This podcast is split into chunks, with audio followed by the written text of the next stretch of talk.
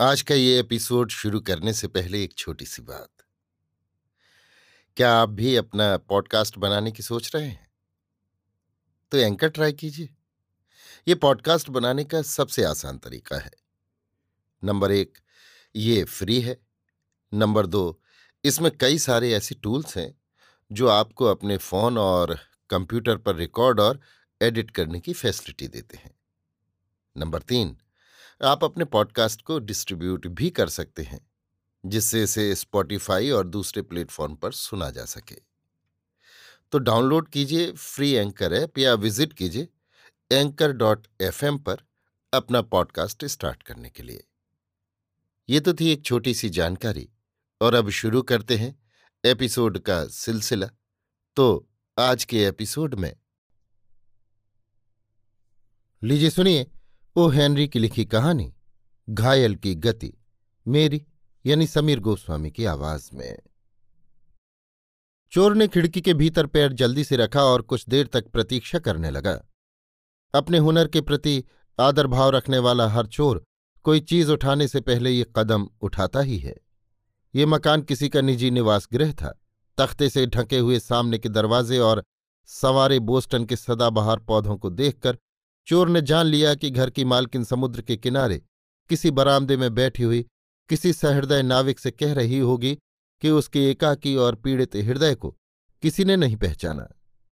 तीसरे मंजिल की सामने वाली खिड़कियों में रोशनी देखकर और मौसम का अंदाज लगाते हुए वो समझ गया कि घर का मालिक लौटकर आ गया है और जल्दी ही रोशनी बुझाकर सो जाएगा, क्योंकि महीना सितंबर का था, माँ ने वर्ष की और मन की व्यवस्था का भी अंतिम चरण आरंभ हो गया था।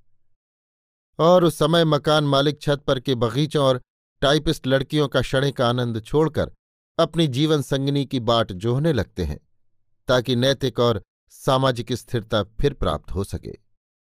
चोर ने एक सिगरेट जलाई। उंगलियों की ओट में जलती हुई दिया सलाई के प्रकाश में उसका चेहरा चमक उठा। वो तीसरी किस्म का चोर था। चोरों की ये तीसरी किस्म अभी तक न पहचानी गई है, न स्वीकार की गई है। पुलिस के द्वारा अभी दो किस्में ही लोकप्रिय हुई हैं। उनका पहला वर्गीकरण काफ़ी आसान है।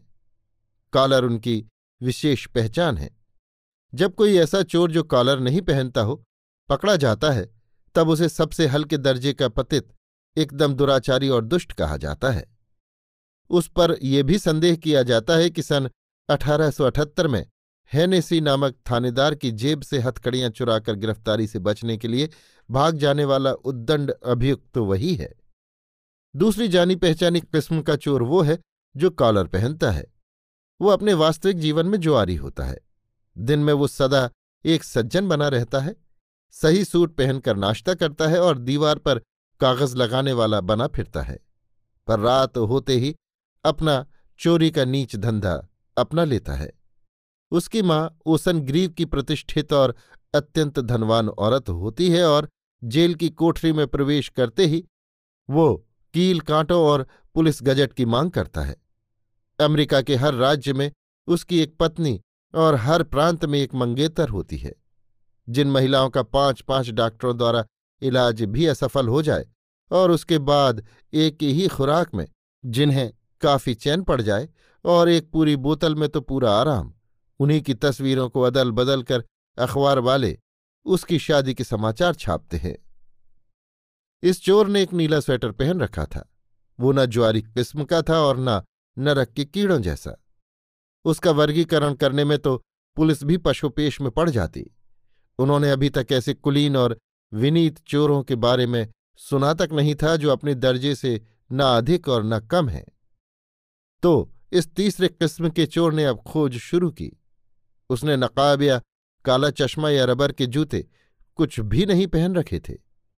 उसकी जेब में एक तमंचा था और वो चिंतामग्न एक पिपरमेंट की गोली चूस रहा था। गर्मियों की धूल से बचाने के लिए फर्नीचर पर गिलाफ चढ़े हुए थे। सोना चांदी वहाँ से दूर किसी बैंक के तहखाने में होंगे।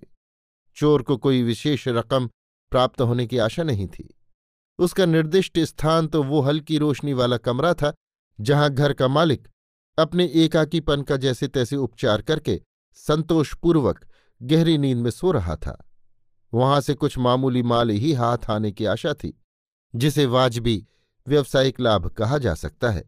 जैसे कुछ रोजगारी, कोई घड़ी या जड़ाऊ पिन वगैरह और सिगारदान पर कुछ नोट, एक पटा, चाबियाँ दो तीन पोकर के खेल के टोकन, मसली हुई सिगारें, रेशमी बालों का एक गुलाबी बो और सवेरे खुमारी उतारने के लिए सोडा लेमन की बंद बोतल, ये सब चीज़ें रखी थी। पास ही पलंग पर एक आदमी सोया था। चोर ने सिंगारदान की तरफ़ दो तीन कदम बढ़ाए। एकाएक बिस्तर में पड़े हुए आदमी के मुँह से एक चीख जैसी कराह निकली और उसने अपनी आँखें खोल दी। उसका दाहिना हाथ तकिए के नीचे गया, पर वहीं रह गया। बातचीत के लहजे में चोर ने कहा, चुपचाप पड़े रहो। तीसरे दर्जे के चोर फुफकारते नहीं। बिस्तर में पड़े हुए नागरिक ने चोर की पिस्तौल के गोल मुँह की ओर देखा और चुपचाप पड़ रहा। चोर ने आदेश दिया, अब अपने दोनों हाथ ऊँचे करो। बिना दर्द दांत निकालने वाले दंत चिकित्सक की तरह दिखने वाले इस नागरिक के एक छोटी नुकीली, भूरी सफ़ेद दाढ़ी थी। वो समृद्ध, प्रतिष्ठित, चिड़चिड़ा और नाराज़ लगता था। अपने बिस्तर पर ही बैठकर उसने अपना दाहिना हाथ सिर से ऊँचा उठा लिया। चोर ने हुक्म दिया, दूसरा हाथ भी। हो सकता है कि तुम दोनों हाथ चला सकते हो और अभी बाएँ से गोली दाग दो। तुम दो तक तो गिन सकते हो। क्यों? जल्दी करो। अपने मुँह की रेखाओं को विकृत करते हुए नागरिक ने कहा, दूसरा हाथ नहीं उठा सकता। क्यों? क्या तकलीफ़ है? कंधे में गठिया है। सूजन भी है। थी पर अब चली गई है। चोर एकाध क्षण उसकी तरफ़ पिस्तौल किए खड़ा रहा। उसने सिगारदान पर पड़े हुए माल पर एक नज़र फेंकी और फिर कुछ हक्का बक्का होकर बिस्तर पर बैठे आदमी की ओर देखा। तभी उसका मुँह भी ऐंठ कर विरूप होने लगा। नागरिक ने दर्द के साथ कहा, वहाँ खड़े खड़े मुँह क्या बनाते हो? चोरी करने आए हो तो करते क्यों नहीं? इधर उधर कुछ माल बिखरा तो है। खीसे निपोरते हुए चोर बोला, माफ़ करना तुम्हारी हालत से मुझे भी धक्का पहुँचा है। तुम्हें जानकर खुशी होगी कि गठिया और मैं पुराने दोस्त हैं। मेरे भी बाएँ हाथ में गठिया था। मेरी जगह और कोई होता तो बायां हाथ न उठाने पर तुम्हें ज़रूर गोली मार देता। नागरिक ने पूछा, तुम्हारी गठिया कब से है? चार बरस से? मेरे ख्याल से अभी क्या हुआ है? एक बार तुम्हें ये लग जाए, फिर तो ज़िंदगी भर तुम गठिया गए। मेरा तो यही विश्वास है। नागरिक ने पूछा, सांप का तेल कभी इस्तेमाल किया छोर ने कहा शेरों जितने सांपों का तेल मैंने काम में लिया, उतने अगर एक पंक्ति में जमा दिए जाएँ तो शनि नक्षत्र तक आठ बार पहुँच सकते हैं और उनकी सरसराहट वाल परेसो इंडियाना तक सुनाई दे सकती है। नागरिक बोला, कुछ लोग चाय चाइस्लम की गोलियाँ काम में लाते हैं। चोर ने कहा, हुत, पाँच महीने तक ली हैं, कोई फ़ायदा नहीं। जिस साल मैंने फिक्लहम एक्सट्रैक्ट, गाइलीड बाम और पाट पेन पल्वेराइजर का प्रयोग किया, उसी साल कुछ राहत हुई। पर मेरे ख्याल से तो जेब में अखरोट रखना कारगर हो गया। नागरिक ने पूछा, तुम्हें सुबह से ज़्यादा तकलीफ़ होती है या रात में? चोर बोला, रात में, जब मैं अधिक व्यस्त होता हूँ। अच्छा अब अपना हाथ नीचा कर लो।